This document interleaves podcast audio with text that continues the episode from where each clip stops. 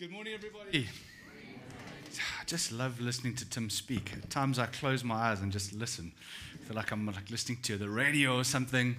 It's such a treat, man. And Ash, thank you so much for sharing that as well. It's a beautiful thing, man, to be a part of a local church. It's a really special thing. Before I jump in, hey, if I haven't met you, my name is Luke, and I'm, it's a real privilege to share a message. But by virtue of just beginning, last week I said uh, uh, we began a new series, and one of the things I said is we'd love to launch four new life groups in the next two weeks as a church. And uh, we're some way there. In fact, uh, a, a, whole bunch of you signed up, and I want to encourage you, uh, the rest of you who haven't yet signed up, to sign up to join and be part of a life group. About 85 or so percent of our church is in a life group.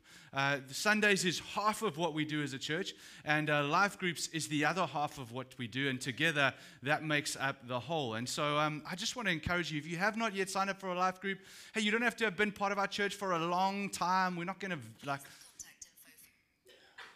Siri, how do you, like, I wish, wish out of my business sometimes. Um, uh, just, uh, yeah, I want to just say to you, I'm part of a life group. Lauren and I and our kids, we're part of a life group. It's been the best thing for our family. Um, it, it's where we, the, the, New Testament is full of, uh, full of ways we express our faith. Love one another, stir one another up towards love and good deeds, uh, bear one another's burdens, uh, etc. Um, and, and the way we do that is not in a Sunday gathering. The way we do that is by doing life regularly with people, getting to know people and having others get to know you. And I know for some of us that's scary, um, but, but I, I, that's where we really live out our faith. Remember, Jesus said, By this shall all men know that you are my disciples, that you love one another as I have loved you. Now, there's no way we can do that in a, in a gathering this size. The way we do that is by being part of smaller communities called life groups. And we, put, we, we, we make that love real and manifest in one another's lives. So if you're not yet part of a life group, sign up now. Why is now a good time? Well, because we're launching new groups. So you're not coming into a group of people that all know each other and hang out and have their rhythms, and you feel a little bit like a spare wheel for a while, like trying to get into this little clique, right? That's daunting and scary. When you join a new group, everyone's in the same boat. It's like joining a high school in grade 8 versus joining a high school in grade 11, you know? Everybody knows each other, they got their rhythms. Join, get in early, and that's where you can be a part of forming a community. And so, anyway, plug for life groups. How do you sign up? As you come in near the coffee is a little board that says joining a life group. Put your name, your email address, and we will take it from there. Make sense?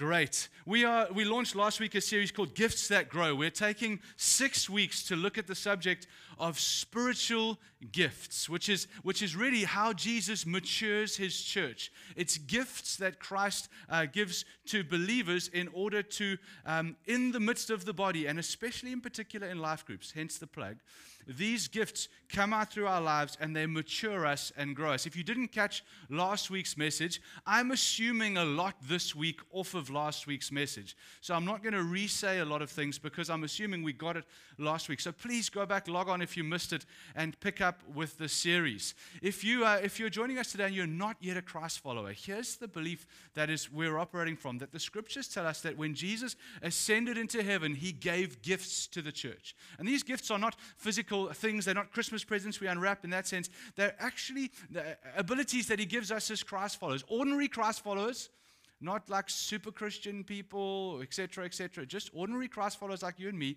through being filled with the Holy Spirit, uh, God gives us these abilities, these gifts to be able to love and to, to mature one another. And, um, and, and today we're going to look at what I think is probably, if not the most, certainly one of the most controversial of all the gifts. In fact, is it even a gift and does it still exist? I, I, that's what we're going to see today. And so um, uh, today, can I just by way of intro, last disclaimer, say today I'm wearing wearing more of a teacher hat than a preacher hat, okay? So if today's a little bit more teachery and a little bit less preachery, it's because we're unpacking something that there's a lot of controversy around, a lot of disagreement in the church, and, uh, and I want to try and bring us as a church to a place where we can life givingly uh, work out what the scriptures teach and how that plays out in our context. You a little bit intrigued? Great. Last thing I do is just give some credit to some really better minds than me. Today, I want to give some credit to a guy named Andrew Wilson. You'll see him in the pink uh, over here. That's Andrew about a year ago on my birthday.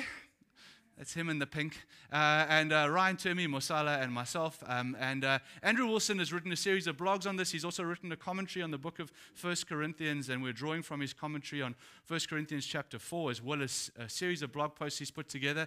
You can find, and this book by Sam Storms, what a lovely, lovely book. I rec- would recommend that you read it if you want one book on the subject of spiritual gifts.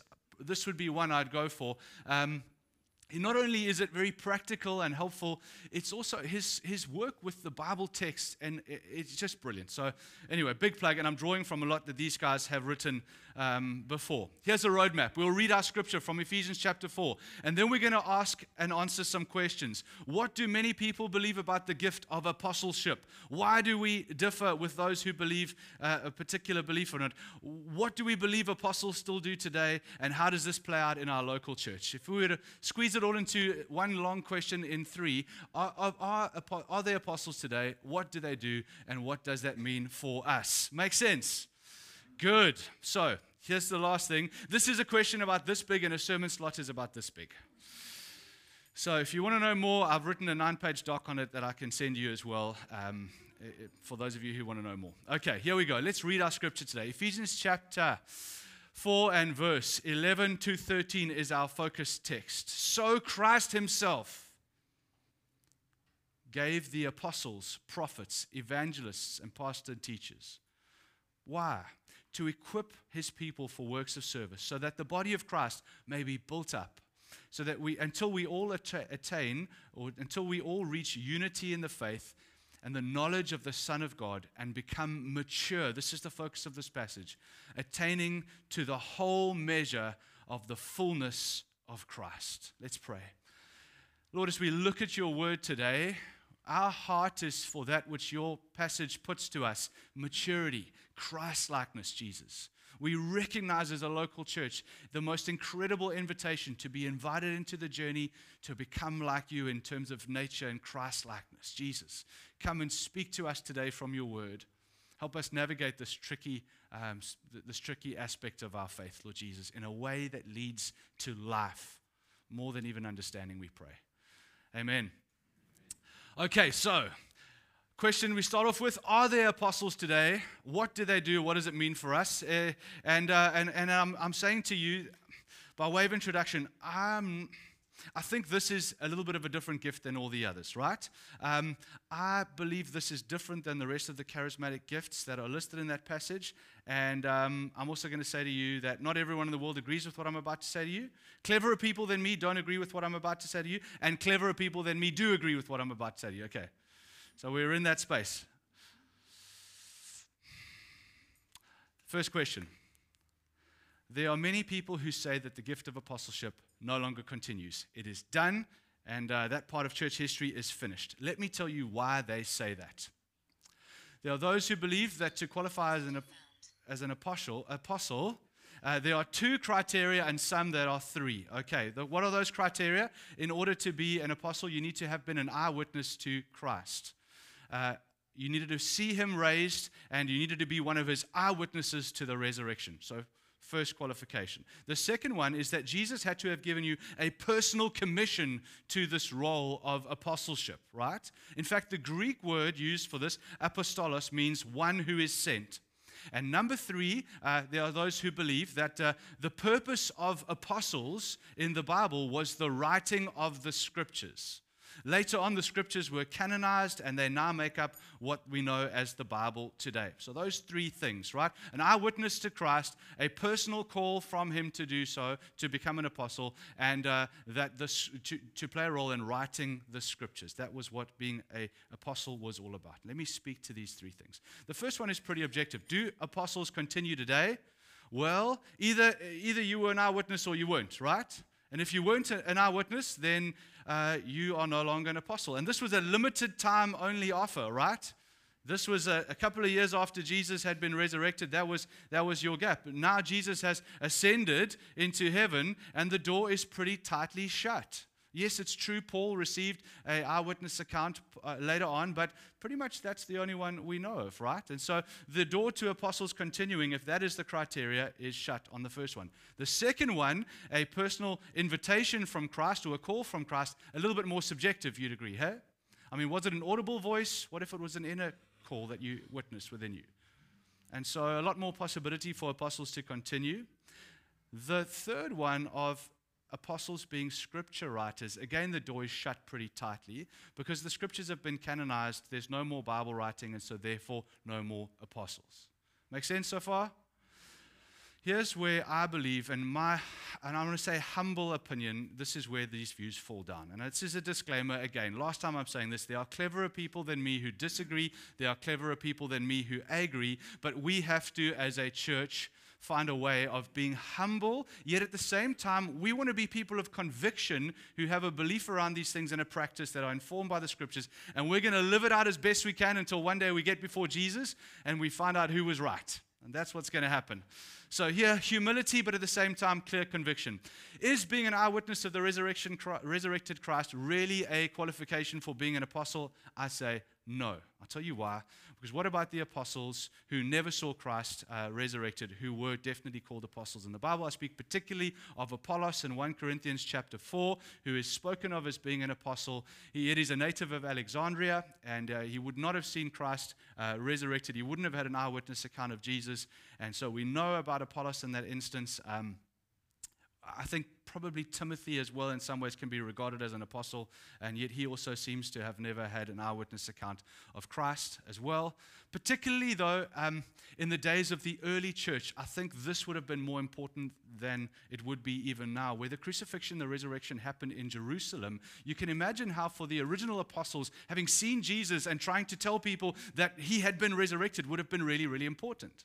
And, uh, and in fact, Frank Chan, in his uh, writing about this subject, he, he says this. He says, As the church moved further and further from Jerusalem geographically and the resurrection chron- chronologically, is it not understandable that the spiritual authority to preach the gospel, heal the sick, and establish churches, in brackets, what apostles do, did not require first hand knowledge of the event in 30 AD, but a first hand knowledge of the risen Christ himself as manifested in the power of the Holy Spirit? It's interesting, too, when Paul is addressing um, false apostles in the church in Corinth, when Paul wants to uh, discredit them in a sense because, because they're false, when Paul wants to not, not discredit, refute their apostleship, the way that he does so is not by appealing to they were not eyewitnesses of Christ. The way that he does so is by exposing their deeds and their deceitful ways. The, the problem with apostles being scripture writers, though, is that many who were called apostles in the Bible never wrote a word of scripture. And even worse, even a bigger problem here, uh, there are many like Mark and Luke who wrote much of the New Testament who were never called apostles and who were not apostles. And so this one doesn't sort of stand up. There's a couple more things we can say about that, but for brevity's sake, we'll stop there. The critical thing for us today, though, in looking at our passage in Ephesians chapter 4, is it's pretty clear that Paul's vision of a healthy church seems to include the work of apostles among other gifts in an ongoing way. There's nothing in the Bible that suggests that these gifts stopped and ceased. Paul says Christ ascended, he gave these gifts. And, and, and when you read Paul, not just in Ephesians, it seems Paul's vision for a healthy church, the solution, if you will, Paul, Paul would look at a church and he'd say, Hey, there's immaturity in that church. We want to see that church grow toward maturity. Paul's solution in that instance was gifts. It, was, even in Ephesians, uh, the, the, the whole purpose, the whole, the whole um, main focus of the chapter we're looking at, Ephesians chapter 4, is spiritual maturity, moving from immaturity to maturity. And Paul's means for doing that is spiritual, is these gifts that grow us until we reach maturity, the fullness of the stature of Christ. In other words, the proper use of gifts is Paul's solution for maturity. The question then becomes to us are all churches today then just automatically mature? and no longer have a requirement or need for these gifts? And the answer is no. We still need these gifts to help us mature. Tracking so far? Okay. But why the controversy on this particular gift? Why do I think this gift is different than all the others? The, the, question I want to look at now is what actually is an apostle and what's different than about this gift to all the other gifts that are mentioned? Let me start by asking a question for you to think about. Is this a charismatic gift or is this a role that people play? Many believe it's exactly the same as evangelism or tongues or prophecy, etc. The problem that I see here is the, the, the, lack of correlation between the noun and the verb. Let me explain uh, what they are and what they do. What, people, what do people with the gift of prophecy do? They prophesy, right? What do people with the gift of teaching do? What do people with the gift of evangelism do? What do people with the gift of apostleship do? Apostolize. Okay, or, okay but, but what is that? Well, let me quote Robert Saucy. Robert Saucy is a scholar who insists that apostleship is a supernatural charismatic gift, but the closest to a definition that he comes is this While the apostles exercised various gifts common to others, such as prophecy and teaching, they were also endowed with a unique spiritual gift that enabled them to minister as apostles. Okay, but what is that? I had to just include a quote from this guy's surname was Saucy. He was definitely going to get into this message. What do they do? Jack Deere writes on this as well, and Jack Deere explains this. He says it's virtually impossible to define it as a gift of apostleship in the same way that the other gifts are defined. An apostle in an assembly might teach, might prophesy, might prophesy, might heal, might lead, might administrate. But what would it mean to exercise the gift of apostleship? We simply cannot think of apostleship apart from the historical apostles. And in the New Testament, an apostle is not a spiritual gift, but a person who had a divinely, a divinely given commission and ministry. I love what Jack Deere does here, and Saucy was getting us there as well, somewhere uh, toward that as well. Deere points out, he points out the, the, the, the working of the other charismatic gift through the apostolic gift. He talks less about it as a gift and more about it as a role that gifted people play. Similar to, in some ways, an elder in a local church. Elders in a local church would, would, use, would, would, would evidence all sorts of gifts. They would, they would, at times, they would teach, they would lead, administrate, prophesy, all of these things. But there's a distinction between those gifts that they are ministering through and the role or the office that they play. Varied gifts are working through this role or position. And I think it's something like this when it comes to understanding the gift of apostleship. There's some ways that apostleship doesn't function like the other gifts. Whilst I can pray for the gift of prophecy, and you should, like Paul says, pray for the gift of mercy, pray for the gift of tongues. I could pray for the gift of prophecy, the ability to prophesy, and wake up tomorrow morning and have this ability supernaturally to be able to do so because that's how God works through these things. And yes, it needs to develop and grow and all that, but there's a supernatural switching on of these things that Paul encourages us to desire and pray for. As we pray for, we can begin to minister in that gift. Pray in tongues, evangelism, prophecy. I don't think it works the same way with apostleship. I think, I think apostleship emerges over time as God uses people in the context of ministry. They still fit in Ephesians chapter 4 because the focus is not just the charismatic spiritual gifts, the focus is on the gifts that will mature and grow the church to maturity, of which apostleship is one. Let's bring it closer to home. Next week, Terry Virgo is with us on Sunday and on Wednesday. Have a look here. There's Terry. I think he's about 83 this year. Yeah, I'm, pretty sure he's 83 this year. And, um, and, and God has done the most extraordinary things through his life. I mean, Terry began a church in the UK in the 1970s. And God gave him a revelation of what a New Testament church could look like. And, and, and he began working through Terry in a profound way. And he began teaching about what New Testament churches look like more and more and more. And, and, and through him, a, a movement of churches called Newfrontiers was born. Newfrontiers is now well over a thousand churches all over the globe. It's extraordinary. When Terry handed over the leadership of Newfrontiers, uh, one of those, uh, one movement multiplied into many, and one of those is Advance that we're a part of. Terry is just incredible. We're going to have him with us on Sunday in our Sunday meetings as well as on Wednesday. But when you look at Terry, next Sunday he might teach, he might pray, he might pray for healings, he might prophesy, he might do all sorts of things. Various charismatic gifts might be at work through him. And, and in all of those things, he'll be building up, he'll be maturing, he'll be bringing us strength. Uh, but, but, but also, he will be doing, and he has been doing, uh, stuff in the realm of what I think is in his realm as in terms of apostleship as well, establishing New Testament churches, calling our blind spots as common ground, coming in and saying, hey guys, this is where you're strong, but this is where you're weak. And I think if you were to do this, you would be growing in this uh, area as well. And this is more of what I think is going on when Terry is uh, uh apostolizing. Although that means something else, doesn't it? Um, I think. Anyway. Let's wrap this up and bring some summary to this. What do they actually do? Remember, the Greek meaning of the word apostle is one who is sent. Therefore, they function under the authority of Jesus and are accountable to him, much like elders do. They are leaders who operate in a variety of giftings and are often part of pioneering and breaking new ground. Terry, like right at the forefront of that. They help establish foundations in local churches. In other words, what I mean, what I mean foundations? Healthy doctrine, beliefs, practices, sometimes exhorting others to encourage, to courage, endurance, establishing governmental structures. Uh, uh, when Arno was here, he was praying for Peter and Annabelle in the laying on of hands and, and, and into the role, of, the role of elders in our church here, setting in place new elders and deacons as well. Uh, and through this, they create health and they create strength and they create maturity in the local church. I'll say this they do this under the invitation and authority of the local church elders. Apostles do not carry a universal authority. It's not like head office coming in and calling the shots. Apostles function within their spheres of relationship that God has given them. And Paul did this. 1 Corinthians 9, verse 2 Even though I may not be an apostle to others, I surely am to you. Do you see that? So he's not presumptuously setting up a YouTube channel to be the apostle to the world. Let me tell everybody what they must do. That's, that's, not, that's not what we see here. There are no self appointed apostles. These are just YouTube crazies, and there's a lot of them out there, okay?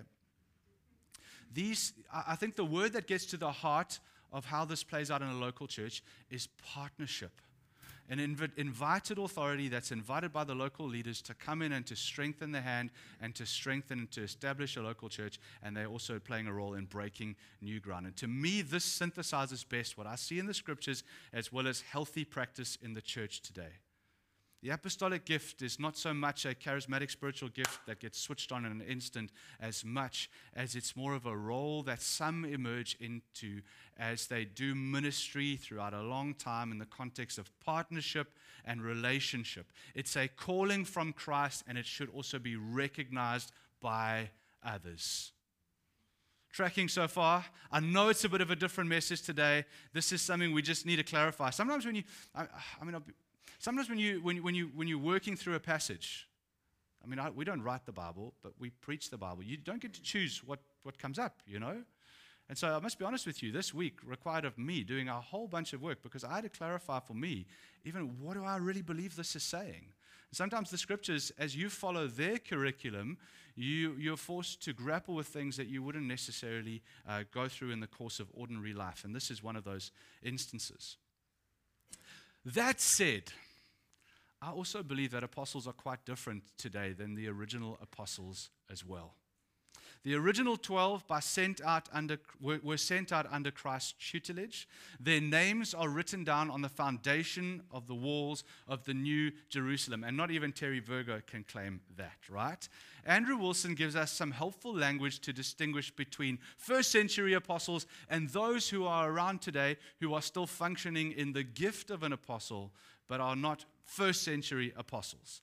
And the language is very simple and it's only language capital A apostles and small a apostles. The first century apostles, uh, like the, the 12 apostles Christ sent out, and like Paul and others in the first century, we'll speak about those guys as capital A apostles, right? And modern apostolic gifts who serve in planting and strengthening churches as little a apostles. And there is some overlap in the gifting and in the roles that they play but they're, not identical as well. Can you see that there's some grayness to this? There's some blurriness to this, and there's some tensions to manage here, and, and we have to be okay with being in that tension. Um, that I think we get in trouble too often when we, if, when we, what we do is we just we pick one and then we do everything we can to discredit what the other side is saying.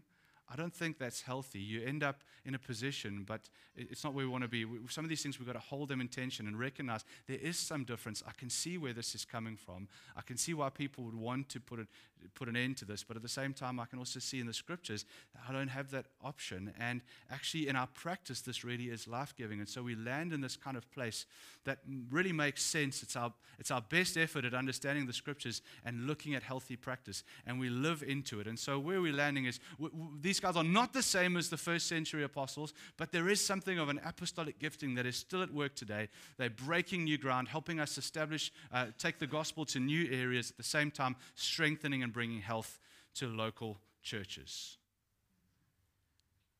Great. Last question.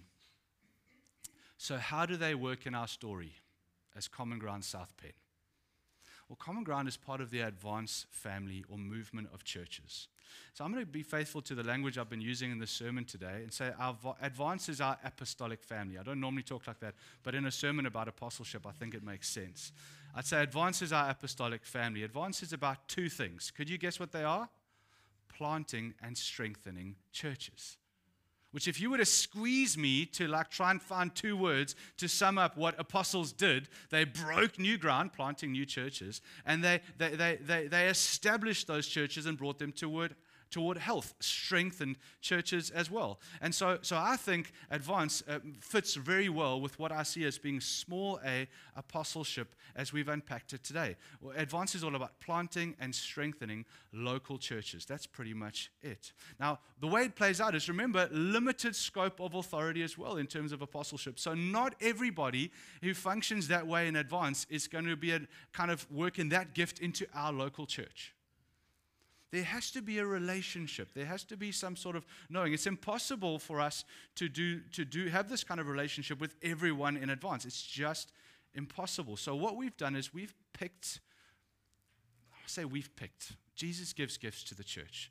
Christ leading through prayer, looking as well discerningly over time, we've asked this question Who is Christ given to us in this capacity that is at work strengthening us and bringing health to us? And it, it's, it's clear to us as a leadership team over time that Rigby would be one of those people.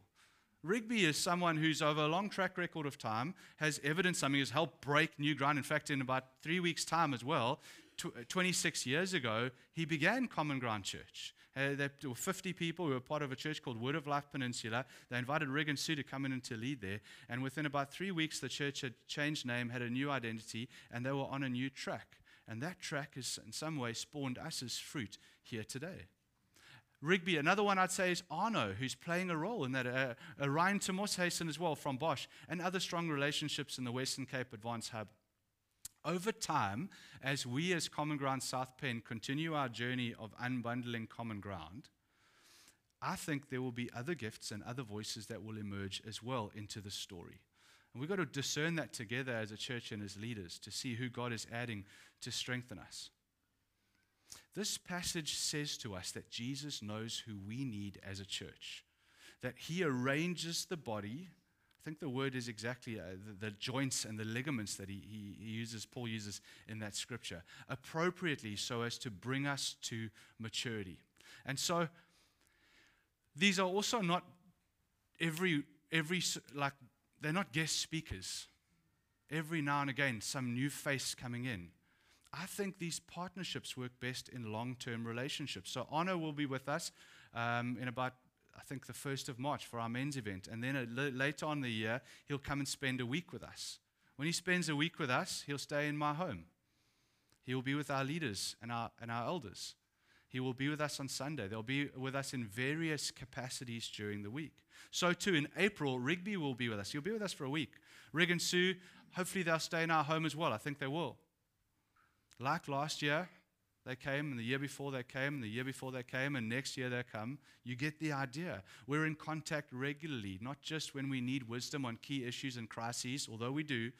These guys are gifts to us, and they strengthen us as a church. Then there's ad hoc gifts we'll invite from time to time, like Terry Virgo. But that's how it works out in our church. That and the collective wisdom of the family. As advance, we clarify things like doctrine and practices. We learn from other leaders in our movement and outside of our movement that we wouldn't be exposed to if we were just in our own pea patch doing our own thing here in splendid isolation. And it's through being exposed to this family of like minded, similarly visioned churches that we are, we are I suppose you could say, the floor of our church is raised. And so we're able to, to lead and to live from, from something we would never be able to generate in and of ourselves. Paul said this last word on this gift of apostleship, writing to the church in Thessalonica. He said this He said, So we cared for you because we loved you much, and we were delighted to share with you not only the gospel, but our very lives as well. I think this speaks to the fact that this is not just a guest speaker outsourced from head office that just parachutes in, does, does, says their amazing sermon that they've preached 17 other times in a lot of different places and have really honed that thing down, you know, and then go off to the next place as much as it's people who know who we are. When Paul wrote to the church in Corinth, he, he knew who was there. He knew, he knew in, in, in, epistles who were fighting amongst each other and who he had to say, Can you please, guys, get over your issue so that we can get on with the gospel as well? And those people, sadly, their names are forever eternalized in the scriptures uh, as well. But, but Paul had that sort of relationship. He had a regularity. He knew them, he knew what was going on. And I think that's what I want to fight for us. So let's sum this up. While capital A apostles are gone, we are still built up and strengthened to maturity through apostolic gifts who partner with us. They partner with us to plant and to strengthen churches, and they help us reach our full redemptive potential as a church. Make sense? Great. A little bit different than our normal messages, hey? If you're a visitor, they don't all look like that. However, Jesus is the one who is bringing us to maturity. And I want to land us now by coming to the communion table. It's the table that Christ brought us to. It's the table where Christ meets us together as a church. It's the table where Christ ministers to us. It's the table where Christ strengthens us as believers.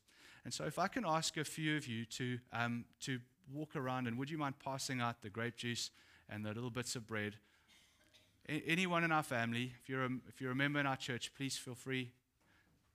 Thanks so much, Patrick. Thanks, Jinty. Thanks, Jade. Thanks, Colleen. Thanks, Andy. Anyone else? I think we've got one or two more here. Thanks, Peter. Thanks, Alan. I think that should be.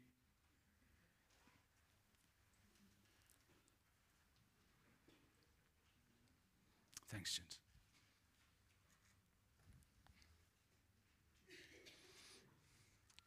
As, as these elements of bread and um, grape juice representing the wine are passed around, just think of these words again. Now you've got the context of this word that maybe you read lots of times, but maybe your only context was the 12 apostles in Camps Bay and the hotel and all of that. But now you understand a little bit more of what the apostles really are and did and still do in our context today. The critical thing that we've got to take, and that's the big thing from this series, is it's so Christ Himself gave. Jesus is the one who is over our journey to maturity as a church. Peter, can I steal one of those? Jesus, uh, in fact, Tim, would you mind? Thank you. Jesus is the one who presides over our journey to maturity as a church. He knows exactly what we need. Uh, you think of the book of Revelation as John writes the book of Revelation. It starts off letters to the churches, and who's speaking these letters to the churches? It's Jesus. Jesus is writing these letters to the church in these different areas, and he knows who they are, and he knows where they're at, and he knows what they need and, this is this has got to be the, the, the, in the back of our thinking as a church as we grapple with these spiritual gifts. It's Christ Himself who is over our church's journey from immaturity to maturity. And He knows exactly what we need, and He gives us gifts as Christ followers to minister to one another. But in all of these gifts, it's Christ Himself who is ministering to us and meeting with us. And so let's stand together as we come to the table where we meet with Christ.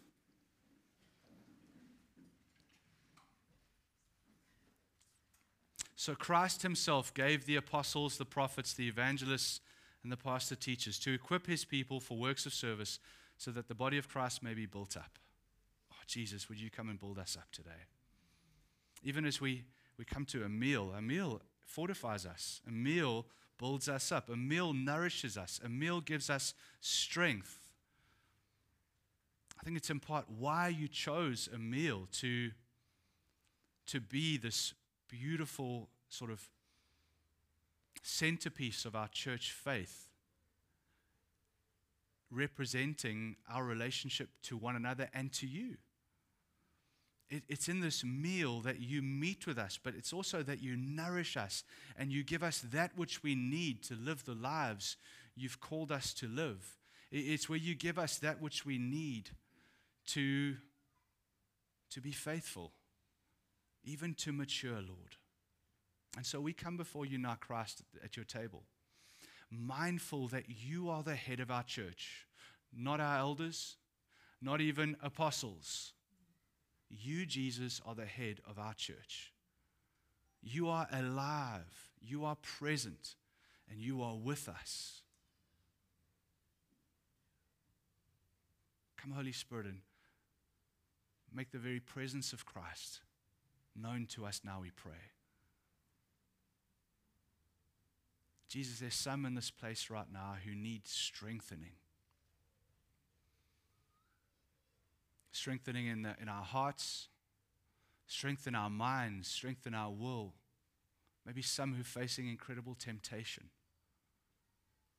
Others who are afraid and struggling with fear. Come, Christ. Come, Holy Spirit, and minister the person of Christ to us now.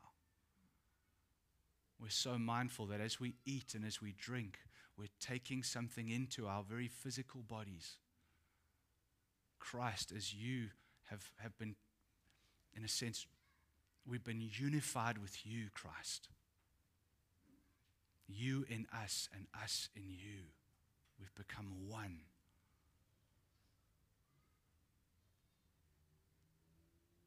And so meet us this morning, I pray, Jesus.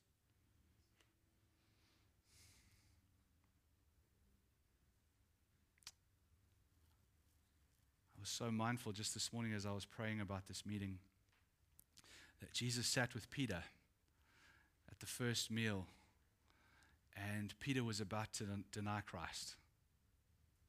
And they met in this place, and Peter denied Jesus. And then it was a little later Jesus orchestrated another meal. And it was fish on the beach this time. And it was in that meal that Jesus restored Peter.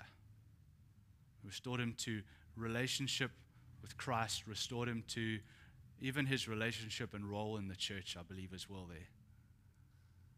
I wonder if for some of us this is not a meal where you're seeking restoration, even. Jesus, will you restore me to, to relationship with you? Will you restore me to relationship with your, your, your family, your church? I'm going to give you a second just to quietly pray your own personal prayers to Jesus as we eat of this bread and we drink of this grape juice.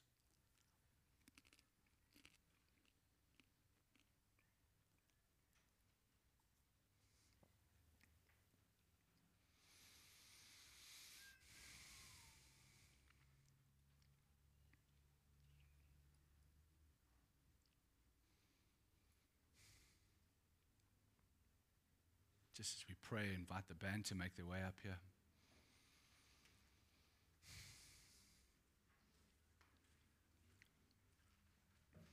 Jesus, as you know who we are as a church and you know what we need, you've forgiven us of our sins.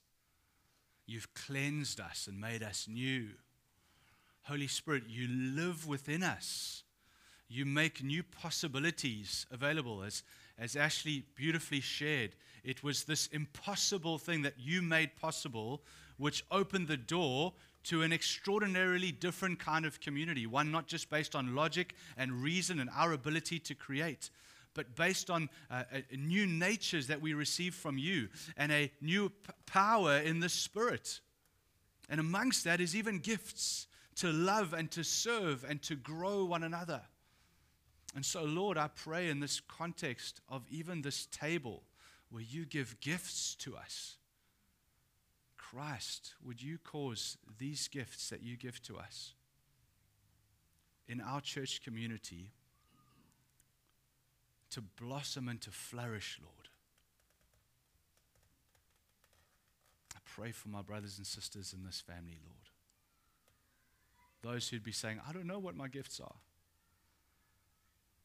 Pray, Holy Spirit, that you would begin ministering and releasing gifts to them, Lord. If that's you, would you pray that? Pray for those who's sitting on some incredible gifts and you've been, they're just collecting dust. I pray that you dust them off and in faith, you would experience Christ drawing you to make your contribution, to build others up, to be a blessing to others. We need Jesus more than what we have. We need, Holy Spirit, your empowering to mature and to grow and become all you want us to become as a church, Jesus. And we declare it today. Amen.